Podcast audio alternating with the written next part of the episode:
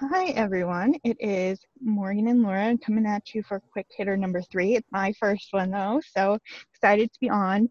And we thought we'd just update you on our two sports. Um, so, Morgan, I figured you'd kick it off because it can be like in the order of our bands and rig. We can go baseball and then we can go hockey. Right. Um, so, basically, right after we recorded the podcast that went out Monday, it was pretty much out of date because a whole bunch of stuff happened uh, with both hockey and baseball right after. Um, the Cardinals now have like 13 players, I think, is or I don't think it's just players; it's players and like staff that have tested positive, so they're not playing this week. The Phillies are playing, are finally able to play again. They think the two positive tests that they had were possibly false positives which is interesting, but also kind of even sucks more for them because it's like, again, they did everything right. And thank God they didn't get it, but it still kind of sucks to be like, okay, so there's false positives now. So what are we going to do with that? Is actually an interesting point and kind of goes a little bit out of sports, but whatever. Um, is that there are different tests produced by different mm-hmm. com- companies, and because so in the beginning of the coronavirus there was a criticism of the us that they had too strict the fda had too strict requirements which was preventing tests from being made which was kind of the reason for the shortage right. so of course they needed to open up some of the restrictions so they could get testing but what that means is that there is a little bit of a variance in quality and mm-hmm. so it's not just having tests it's how good are they and so right. we're going to hear obviously about the false positives. And that's good to know but will we ever know if there was like some false negatives? And then right. that led to some outbreak. And it's kind of hard to know that side of things. So it is an interesting thing where it's like not just for the mlb because i don't know who they're using but for any sports league is what's the quality of the testing that you're doing? Right. And that kind of happened with the rangers during uh, summer camp where Gallo tested positive. Then you have to have two consecutive negatives within, I think, 24 hours apart. Um, and his his second one was negative, and then the one after that was positive. So, and I think they had been two different tests. I think one was like a saliva test, and the other one was a swab, maybe. I, I know they were two different kinds. I think was the issue with that, but it's it's interesting because then part of me kind of wonders well, could any of the Marlins say they got a false positive? Could any of the Cardinals say they got a false positive? The thing with the Cardinals, I think when you get to 13, the likelihood yeah, that every single true. 13 is a false positive, if all 13 are false positive, they need to dump that company like right away. Right. And it still it boggles my mind that like essentially a whole team decided let's go out we'll be fine and then a whole other team was like let's go to a casino we'll be fine. First of all why are casinos even open? Oh don't get i okay. Story time with laura. So i live in council bluffs iowa and it is right across the river from omaha. Nebraska does not allow casinos iowa does. Council bluffs has like 60000 people. Omaha has like 800000 people and so all of the people from Omaha come over to Council Bluffs to gamble. And our casinos, there's like forced charitable donation they have to do by law. Our charity, keep in mind, town of 60,000 people, the like charity that they're basically uh-huh. forced uh-huh. to donate to, has an unrestricted cash, last I checked, over $300 million for a town of 60,000 people because we make that much money. So that's why they're open because casinos make so much money. Should have known it was a money thing. Um, then on Sunday, there the Mets went very Mets, and really just after we had just talked about how they weren't being very Metsy, and then they went full Mets. So and it's so weird because it was self inflicted. It for real, and it it was like a three hour thing, and so the first thing that was out was like Yoenis Cespedes is missing. The team can't find him. He didn't report to the the field. And just hearing that immediately worst thought. I'm like this is not going to end well. Because usually when that like the my first thought was what happened with the Angels. and mm-hmm. that and like because why else wouldn't someone just show up to the ballpark or call in or tell someone like that's just your first thought and then like an hour later it was like they don't know where he is but they've been told he's fine. What? That sounds like a kidnapping. I don't they don't know where he is but he's fine. Are you being held for ransom? What is happening here? Like it got less ominous but more confusing. And then, like an hour later, it was like through his agent, the GM has learned that he is opting out for the season. And apparently, they had checked, like, I don't know if he's staying in a hotel or if he has like an apartment there or whatever. But apparently, like, the team went and checked and like all his stuff was gone. But yet, he was still fine. Like, that's the thing that okay, confused me. And then I heard something else. I heard that, like, after the fact, uh, Brodie Van Wagenen, the GM, kind of revealed that he knew before that press release came out that he opted out. And so he was like, Yes, he opted out, but I didn't know where he was. And it's like, okay, but he opted out. That's like an important part of the story. Right. Because then it was like, um, I think before we even knew for sure he opted out, when they were saying, oh, the Mets know where he is and he's fine, he just didn't report, they were like, they knew that before they official they even like did the first report of we don't know where he is and he didn't show up. They never included the but he's fine we know we've contacted people who have are with him or talked to him or whatever like like i was legitimately worried. I was like we are gonna get some bad news soon and okay if they just the never time. released the first press release like you can't have a because okay the thing about tyler skaggs never came out until after he'd been like discovered yeah. already. And the same thing with uh the I forget his name, Fernandez or yes. Hernandez, the pitcher in Miami. Mm-hmm. It's like they didn't just be like, well, we don't know where he is. Yeah. That's not a press release. You're just like stoking fear. There was also a thing that like right I think between the first and the second one, one of the beat reporters were like this is potentially like a shaming tactic by the Mets to basically get him to show up or something like that. And I was like, what the heck is going on? This is the so most Mets thing. That's ever. kind of the thing I kind of deduced from it was like, mm-hmm. Okay, he because I think this he signed like a one year contract, pretty cheap, but still, and then was doing. He started off with a home run in the first game, and then it just kind of all went downhill. And so he was like, man, not doing this anymore. I'm opting out. But he still gets paid even though he opts out. So the Mets gave him like a one year contract for basically like a few games.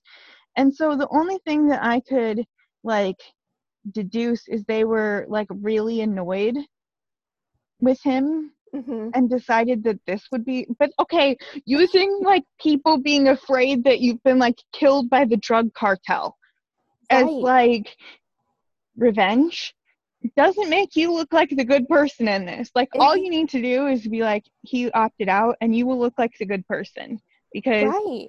he has been gone for all these years, some of it due to injury, whatever, whatever. But then he comes back for a year, like signs a contract willingly yeah. for a year, and then just like plays a few games in pieces. Like he's gonna look probably if if someone's gonna look bad, it's gonna be him because he did say he also like based it off of the fact that more players were testing positive. So it was more of like he said it was more of like for COVID risk, and I was like, okay, I get it, but like, can y'all say this first before? And not to say like if he was like a minor league player or a, lesser known name, but like he's a well known name. Like you should know this was gonna spark a lot. Especially like his history. one of his injuries was because he had that ranch that yes. he like lived on and they the, the first press release said he suffered a non-horse injury on the ranch which why do you have to specify non-horse? Like did you need to specify non-cow? And then it was something about a boar and like he was yeah. running away from a wild boar and like yeah. stepped into a hole and like did something broke his ankle and it's like okay when that happens and you're just like okay and he disappeared like like people are gonna think things because it's been a right. whole strange thing and then like there was also the thing where after the first report it came out that they were like it, they made it seem like they still hadn't checked like his hotel or apartment or whatever and it's like So shouldn't that have been the first? Like you call and you call and nothing, then you go physically to where he's living. That's your second step. Like they just made it. They made it so much worse than if they had waited like an hour or two to be like, through his agent, we have learned that Yoenis Cespedes is opting out for the rest of the season. Boom, done. No controversy whatsoever. Because then if you can't locate him, well, that's not really on you. Yeah. He opted out. Right. It, it like doesn't really matter if you don't know where he is because you don't expect him to be somewhere. Yeah. So that's been a fun time. I was like, really? This on top of everything else? Um, anything else in baseball, or do you want me to go for my hockey fun? I'm hoping that's it. I'm sure I blocked something out, but probably because hockey's been so much better. So, okay, first I have to say, even though I know the stars are involved in this, the round robin, it's just not as fun. The one exciting yeah. thing was the Avalanche beating the Blues with and scoring the winning goal with 0.1 second left. It was the coolest thing I have ever. It's like I don't. I've never seen a goal like that with 0.1 seconds left. It was so amazing. And Binnington laying flat out on the ice was just like icing on the cake. I knew. I was like, as soon as I saw this, I'm like, this is like gonna be so satisfying for it, it truly was.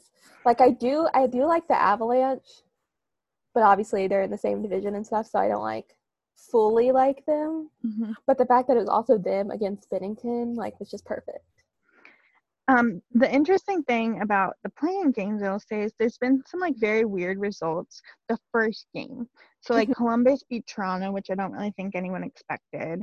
Mm-hmm. Um, Montreal beat Pittsburgh. Chicago beat Edmonton. Those two were probably the big ones. Um, and so there were some like very weird results. Um, but it it seemed to have settled down a little bit. Edmonton yeah. and Pittsburgh both won their second game, and I'm watching Carolina right now up three one. And they if if they finish this if they finish this out in the last eight minutes, then they would have swept New York, which I think most people thought Carolina is a more complete team yeah. than New York is by a mile. Um, and so I think that makes sense. And Carolina looks really good. Um, but some really interesting things um, with what's going on with hockey. It's just been interesting to see. Like, I love one of the things they've done is um, they have these huge video boards that you can see that they like put in the stands where fans would be yeah. and they'll have zoom calls with a bunch of fans doing like chants during the game and so that's some of the crowd noise and it actually really works and so i like stuff like that um, it is interesting because the on the glass reporter can hear like everything that's said on the ice. Mm-hmm. So they can report like literally everything. and then even us, like, we can hear usually when a team thinks there's been a penalty against them, the whole bench will be yelling, but you don't hear that on the TV because there's like all the fans. But yeah. even with the crowd noise, you can hear it every single time. And so then you're like, oh, was that a penalty? And half the time it isn't. They're just trying to get a call. But but it's just it's interesting those little things that we've seen happen and like how just how different it is. But um, the one thing i did want to point out so andrei svechnikov uh, for the carolina hurricanes in game two got a hat trick. And there was like yes. obviously there were no hats because there's no fans. And so they put a bunch of hats in his stall and it was whatever. But then later that night Connor McDavid got a hat trick. But keep in mind, he's playing in the hub of Edmonton and he plays for Edmonton. Yeah. And so someone who clearly worked for whatever was doing stuff at the hub had a bunch of Edmonton hats and like was throwing them on the ice.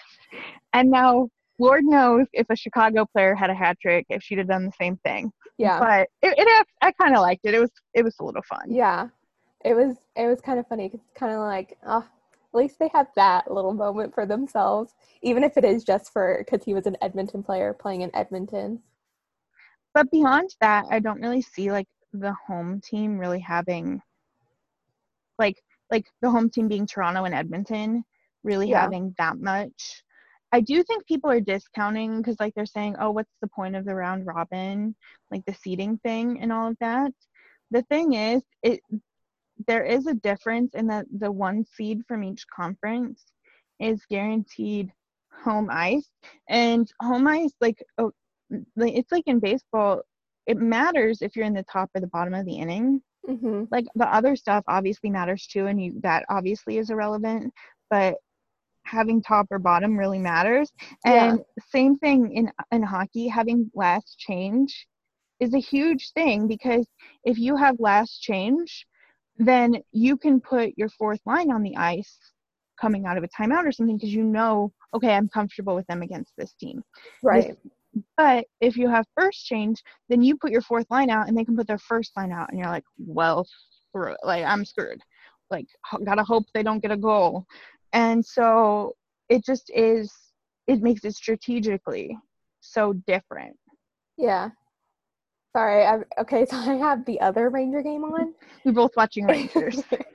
and uh, Gallo just did what I've been screaming for players to do when they get shifted on, and that's bunt because everything basically to the left of second base is open. So just bunt. They're not going to catch it, and it's a free hit basically. He finally did it. It was beautiful. Oh, so I wanted to talk about this because I heard this in the Cubs game, this discussion, and I Uh-huh. thought it was interesting because they were talking about how when the shift came in and like no one, like everyone hated, all the players hated it, Mhm. and like every pitcher when a ball would go where someone would have been pre-shift and Yeah. wasn't then they'd get upset but then they, eventually as they did it more and more they saw okay the shift is getting me a lot more outs than it's costing Yeah. me they were talking about with pitching and how like if you look at the pure strategy of it like the way it's done now and like the wins and saves and all of that it doesn't really make sense strategically and like some people have thoughts of different things so like instead of having your closer have that person be the opener Mhm. because that that's a person who can come in and just like get a few outs and you really need that in the beginning against the best lineup like the, the top three. And then the the like starter would pitch the middle like several innings. Yeah. and then you would start having a few bullpen or something like that. Like start expanding with like what like why do we need starter reliever closer? Like why can't we just kind of go, go with what makes sense? And then as that goes like what what pitching records are going to go and stuff like that Yeah, so they've kind of started. The Rangers did more of that last year, and I want to say it started more. I feel like last year was the first year a lot of teams got on board with an opener, or at least experimenting with it. Joe Maddon was kind. I think it was Joe Maddon was kind of the first one to do it. I want to say it was him. It might not be him, but I feel like he starts most of that stuff, so I think it was him. Um, and I there's a real benefit to it if you know a player or like a young pitcher who struggles to get through like the um the lineup twice. Um like for instance, Lance, Lance Lynn is pitching right now. He's an ace for the Rangers. You wouldn't have an opener for him because you know he can get through a lineup twice at least. Yeah. Um, but they did it a lot for the younger guys and the guys who they didn't really want to face those top three guys more than once. like your fifth starter kind of thing Yeah, yeah. Um, because I'm I'm totally blanking on literally every starter the Rangers had last year that isn't Mike Minor or Lance Lynn, but they like um Jesse Chavez was an opener for a couple of them, I believe. Um, I think Leclerc might have been an opener for a couple of guys, and it, for the most part, it worked out for the guys that they were doing it with because it, it like you said, closers are they're used to coming in at the top of an inning, so it makes sense to have your closer be an opener. Um, the the thing that they've always some people worry about is like starters are also used to coming to start the game in Mhm. at the top, a fresh inning. Um, and the only thing that an opener it's it's only beneficial if they can for sure get out one, two, three. If they face the fourth batter, it kind of ruins the rest of the uh, lineup for the the actual starter. Um, so yeah, it would be your closer, and it it works especially if you have a decent bullpen. If your bullpen is still not that great, it won't help you that much because like when the Rangers did it, I think usually the starter in that case went second the second inning, third, fourth, maybe the fifth, maybe the sixth, but usually it almost turned into a bullpen game. And depending on the team that you're facing, that can get sketchy. But I, I kind of want to see it done more this year since there's such a shortened season. I think you can have more fun and play with strategy That's like kind that. of what I want with this year. I like just want them to try different things and just see because like what's the next shift? What's the next thing that's like eventually everyone's just gonna do it. Yeah, and I'm actually surprised that I haven't really heard of very many openers this year because last year it seemed like a lot of at least it felt like at least every team did it with one starter. Mm-hmm. And I I think the Rangers might end up doing it just because they've had some starting pitching issues and they have now a, lot, a few younger guys at the end of their rotation, so they might try doing that again. And I kind of hope they do just just to see, but then again, the closer Jose Leclerc is now on IL, so who knows? But again, I, experimenting is fun. And I also have to give props because I feel like I, I heard this on a podcast and I think it's so true. Jake DeGrom completely killed the win stat. Like it was already pretty much dead, but like the yeah. fact that he has like basically a two ERA and w- almost never has a winning record. Yeah, very I, Mets. Here's the stat I heard that if the Mets got him four runs every game, he would have he would in his career have three losses. Like some no decisions, of course, but yeah, three losses. That isn't that frustrating. Like I would be so pissed if I was Degrom. He and yeah, how like how he hasn't but that it is kind of a good thing because i think the fact that people can be like okay that is an amazing pitcher yeah who's just like shackled by his team so all of those stats those traditional yeah. pitcher things very like most of them obviously ERA matters, but a lot of them are meeting meaningless. Mm-hmm. And so have like it kind of I think frees a little bit of the the mind to explore. And yeah, that kind of happened with Darvish when he was a Ranger. That was like a big thing. Like he would give up like two, maybe three runs, and he'd get like zero run support. And I swear to God, it happened so often. It was so frustrating because then like the next game they'd get like ten runs. And you'd be like, yeah. And that pitcher would probably give up like five. And you'd yeah. be like, okay, come on. Yeah. It's like really your ace is the one you can't score runs for. Yeah. So that I just hockey.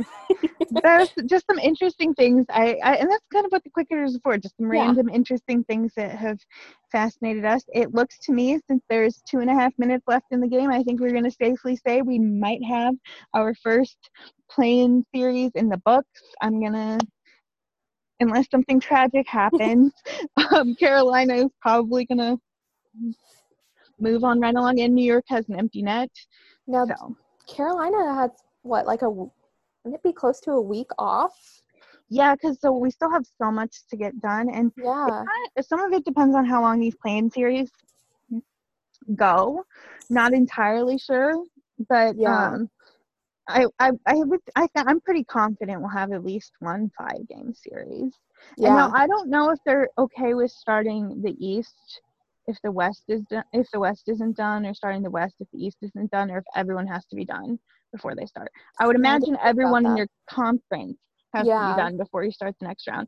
And I'd imagine they just wait for everyone just so the schedule makes more sense. But it is interesting. They're gonna get some time to like chill. And while the while the teams that are in the top four are doing play-in games, they're not playing at all. So definitely they'll need to have like simulated kind of games and practice yeah. and stuff. But they're a really good team. I've been really impressed with them so far. Uh, Steve Dangle on his podcast kind of pointed out at the deadline they had a lot of injuries. They had Dougie Hamilton who still hasn't played, Brett Pesce, and a few other injuries. And so they kind of loaded up with those injuries in mind. And now, like, Dougie Hamilton is closer, I think, to coming back. And so it's like they can, they, they could be just a completely loaded team. But New York, I think they had a lot to show this year. Artemi Panarin is absolutely amazing. Um, they just like their defense. It ain't it. Yeah. Um, but they're still in kind of the rebuilding, and I thought they've done a rebuild really well. And I think this is probably the best thing for them because you look at this team and just the construction of it, there was absolutely no way they were going to get far at all. Like, mm-hmm. if they won this series, they were not going to get out of the first round. And now they have a 12.5% chance that Alexi Lafreniere. And that would be transformational for their team. And, and that's where their team is at. That probably is something they would want more than like the 0.001% chance they would have at winning the cup if they advanced to this round because they would have no shot. Yeah. Oh, and Reimer just made a great save. so, on that note, is there anything else you want to discuss, or we can? Um, do you want to talk about all the uh, kneeling or? Oh yeah, let's thereof? talk about that. So I thought this was interesting. Um, last the Vegas Dallas game, we had um, Ryan Reaves. I think is the important one to talk about. Mm-hmm. He had mm-hmm. talked about feeling uncomfortable and like not wanting to make his teammates feel uncomfortable with, and so that's why he wasn't sure about the whole kneeling thing. And then thought about it and decided to kneel. And he talked with the Dallas Stars, namely Tyler Seguin and Tyler and uh, Jason Dickinson. Mm-hmm. I got that right. Um, yes. Kneeled, and then also, and I thought this was perhaps the most compelling to me because it didn't I, it was good to see but it didn't necessarily surprise me that tyler and ryan kneeled just because from what we've seen from tyler and obviously ryan but robin lehner i thought was fascinating and i mm-hmm. thought it's kind of a really good testament um, because he uh, wore a trump sticker on his helmet a couple years ago but i think it's important for people to remember that he um, uh, was an addict and is diagnosed had undiagnosed bipolar oh, at wow. that time and that was pre-rehab pre all of that and not saying that that excuses racism obviously right. it doesn't and he's the first one to tell you that he did a lot of stuff in when he wasn't sober when he wasn't in treatment that he still is accountable for. But I think it, it, it kind of shows you that he really is a different person. And he mm-hmm. talked about how he really regrets wearing that sticker and apologized for that and just how he's learned so much and as part of his recovery growth learning so much more about the world because he's more in the world now. And so that's why he decided to do that. And i thought that was really powerful just in like a, a humility perspective yeah. of like it's especially athletes it's not always easy for them to admit like hey i'm not perfect. Mm-hmm. and so i thought that that humility was was really something amazing to see and pretty impactful.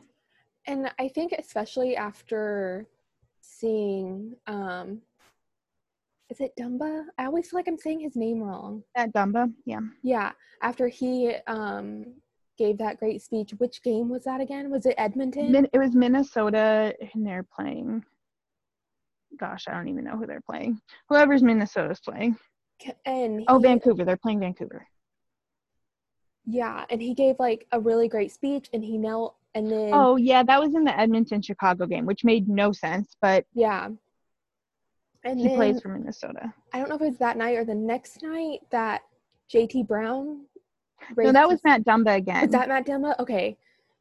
I saw JT Brown tweet about it, so then I got them mixed up. Okay. And he had his fist raised during both anthems, but like he didn't have any support from his team, which really sucked and to see. The thing too is that is kind of underreported is he didn't have support from his coach. And here is why. Matt Dumba is a great defenseman like I get JT Brown is like I don't even think he he I think he's in the bubble, but he's not playing because okay, kind of a real fringe NHLer. Got it. Matt Dumba is a really good defenseman. You could easily justify, and in many cases, many people would argue that oh they are oh they're doing a fist bump line. Just interrupting you for this. This they're not doing a handshake line. They are doing a fist bump line with their gloves on. Okay. So that's that's. Or are they gonna have a storm surge? Uh, no, I don't think they did Darn. storm surges. Okay. but they're just doing they they kept their gloves on, which I think is the big thing. But Yeah. anyway, back to that. So I was just listening to Steve Dangle podcast, and they were saying the coach could have easily, in a normal circumstance, it made sense to start him. Why couldn't you start him so then he could be on the ice, so Mhm. then he could kneel? hmm Obviously, the fist thing is powerful, whatever, but like if he he should have that opportunity, Right. and even It- if he wanted to do the the fist, like then he would be on the ice where it would so much more visible. Right. And it it kind of makes you think that that's the reason he wasn't on the ice. So he couldn't be able to do that. And even if that's not the reason, if I can make that jump to that conclusion, then how many other people can do that too? Yeah.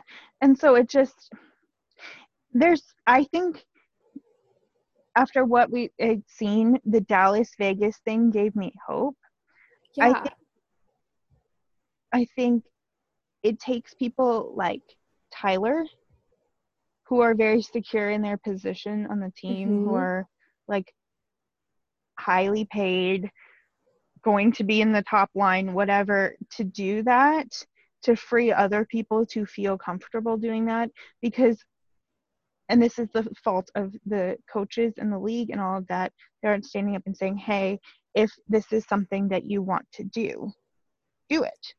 And we encourage as many people as possible to do it because it's really powerful. So I have a couple things I wanted to mention about the Stars because in their post game interviews, Seguin mentioned that he during warm ups, and there were pictures even of him talking to Reaves during warm ups, and he told he told Reaves like I, I'm gonna kneel just so you know, and that's when Reaves told him like I will too because I think I, I think that they were both worried about being the only ones Yeah. and Seguin said he went back to the uh, dressing room and he told the rest of the team like Reaves is gonna kneel, I'm gonna kneel with him. Like and that's when Dickinson was like, Okay, I'm going to also because Dickinson said that he he wanted to. Um he says he has a lot of family from the islands and like he has an uncle that's black and it's obviously a very um personal thing for him too and he really wanted to be able to do that Mhm.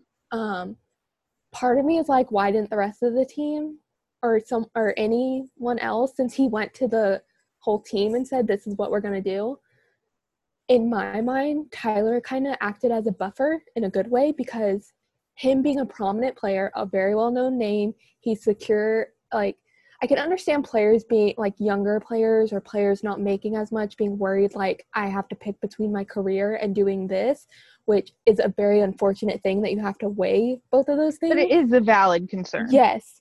So I, I can totally understand if like they no one wanted to be the first one to do it, but the fact that you know Seguin's going to do it to me, I would think of okay, that's a buffer. So if he's going to do it, we can't get in trouble or you know or have some kind of like repercussion from it because Well, he, and in a way, Jason Dickinson is almost that too because he's not exactly elite, exactly. and so that's doing. So it's like if enough of us do it, they're not going to kick us all out. Right. And I, I don't want to harp on Jamie Benn, but his silence has been noticeable. And at first, I did give him the benefit of the doubt because he's not on social media very often. And so I was like, okay, he doesn't want to make any kind of statement on social media because that's just not who he is. I get it. But then I, I kind of feel like that's a moment where the captain should kneel because Seguin's a leader on the team too. So it would just be nice to see him also take initiative as the captain. And I think it's important to also note that neither Seguin or Dickinson in any other circumstance would have been on the ice because they were not in the starting line. They specifically chose to be on the ice to kneel. It's not like they were already on the ice, so they knelt anyway. They specifically decided to go out on the ice and kneel. And I think part of me kind of I don't like to make excuses for them because in my eyes I feel like it would have been easy to kneel along with them at the moment Seguin came back and said, I'm going to kneel on the ice. Who wants to join me? Like, I feel like I would have been like, yes, okay, you're doing it too. We could do this all together as a team. It'll be good. So I don't want to make excuses for people, but I find I think I'm doing it because I don't understand why it was only Dickinson that decided to kneel. And I think part of it is, and this is what they talked about on Steve Dangle's, was like there is a, a culture problem in hockey, hmm and I think that impacts so much mm-hmm.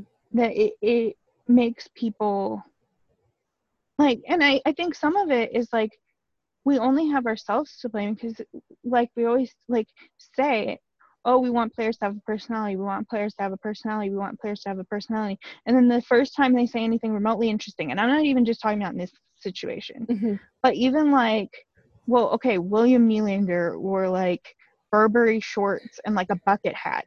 And everyone was like oh my god he, what is he doing? I, and it's like okay come on. Like it's just yeah. there's no dress code. Just chill out. Like he wants to that he he likes to dress eccentric whatever. And i think those kind of things make people then say okay yeah you say you want personality but do you really? Uh, you don't really. So i can't and so it kind of makes them like clam up and be like i can't do anything. Yeah. Which i totally get. I think i think just my biggest thing that i want to understand and i want to know more about the thought process which we might not never know they might not ever want to say which is fine. I just want to know like what was the rest of the team's reaction when mm-hmm. came into the dressing room and said i'm kneeling anyone who wants to join Reaves is also kneeling because i don't know if he knew that leonard was kneeling i think Reaves might have told him him and leonard okay. kneeling so I, I, just part of me just wants to know like i can wholly understand the how it would feel if you think you're going to be the only one going to do it and that pressure of that. But if you know someone else on your team who's a big name, a big star, a well-known name, I would even say to player to people who don't watch hockey that often, like in my mind I'm like wouldn't you be comfortable to do it? Um and I was just thinking of this. So another thing that I think is important, Matt Dumba, famous, like a, a, a kind of noticeable part of his in the Edmonton game was that he stood up for the Canadian anthem. And okay. he has since said that if he could go back, he would stay kneeling for the Canadian anthem because he has Indigenous family members who live in Canada, and there are a lot of bad things happening mm-hmm. to Indigenous people in Canada. And then they have their own issues with racism too. But so I, I think that that's an interesting point. point and obviously a lot of the focus is on the us and there are certain aspects gun violence police and all of that that i think are at least somewhat unique to the us like I, i'm not saying there isn't problems with policing in black people right. other places but there are some like uniqueness to it to the us however i think like his point is it's not just a us problem. Right. And that he wishes he had so i just thought it was an interesting thing to point out and that he's since clarified. Yeah and i wanted to read a tweet real quick because um as i was watching uh dickinson and Seguin kneel as well i like immediately got proud because like we finally see white players backing up their word in kneeling and then but there it was a part of me that i'm like okay is this a big deal because I'm white. I it, it seems like it would be a big deal, but I don't know for sure. But I did want to read this tweet and I retweeted it, and it's from Jordan, and her uh, Twitter is at not a fan underscore Joe. And I actually found her because she's a black artist and she did the logo for Black Girl Hockey Club, which mm-hmm. their shirts are freaking amazing. And I really want one because the artwork is just so good. But she tweeted, um, I don't think many non-black fans realize that players kneeling and or raising their fists during the anthems means so much. Even if the players don't know us personally, it shows they care that we have basic human rights and that means the world. And I, feel again, it's such a simple tweet, but and like she said, it's such a simple thing to do, but has such a huge impact, clearly. Like I think it could very easily look performative, but I think the players that are doing it are backing it up with words they previ- previously said, and then even in the interviews after, like they knew what they were doing and what it meant. Well, and also, okay, how is it performative at this point in the sense that right. hockey isn't doing much at all? Yeah, and I think that's also why seeing them kneel felt even like I don't know the words, but even better just to see because it came after, you know, hashtag kneel for hockey was trending on Twitter because all they did was stand next to each other. and then to see um, Dumba not have any kind of backup from his team or support really, and Seguin even mentioned that in his in the post game interview that seeing that kind of made him want to do it even more. Um, so to to see them do that after everything else, I, I hope they continue doing it during the playoffs. Mm-hmm. I don't know if I saw anything today from any teams, but I do know that like someone was saying on the national broadcast they didn't show the anthems for the stars game. And i'm since i'm local i saw it. No so okay that's that's kind of a bit of a lie. Okay. So er, it's not a lie. It's just not the full story. Okay. So dallas's game because i watched it on nbcsn mm-hmm.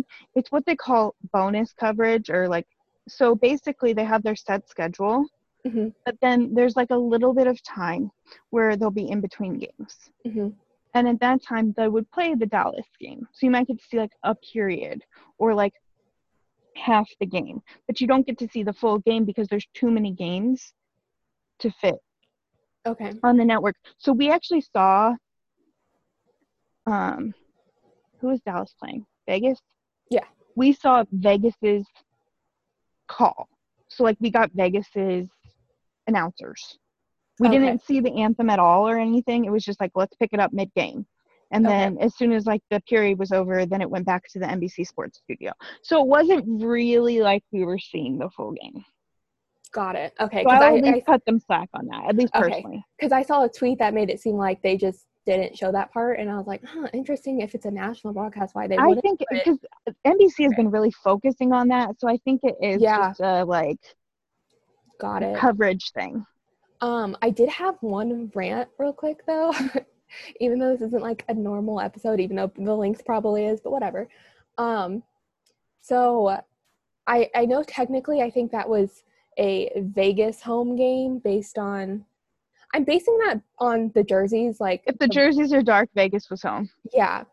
So when they sing the national anthem, they piped in the part where I guess their fans scream night. Mhm but not stars, which I get it's supposed to be their home game. But in my eyes, like, well, Stars fans would have still been there, so we would have screamed Stars. So they should have had both, but and they better do that when Dallas is home. Exactly, they better. I don't know. I don't know which one is their home game. I would assume maybe against the Avs. I would love for it to be against the Blues. But you know, if they don't, that's a little on the Stars because I'm pretty sure because the Vegas use their like they get to the home team gets to supply the anthem. Oh, I'm sure. Well, it was. It seemed live to me, but I don't know. Yeah, but they get to like supply the singer, and so then yeah. then you get to say like, oh hey, and I want this.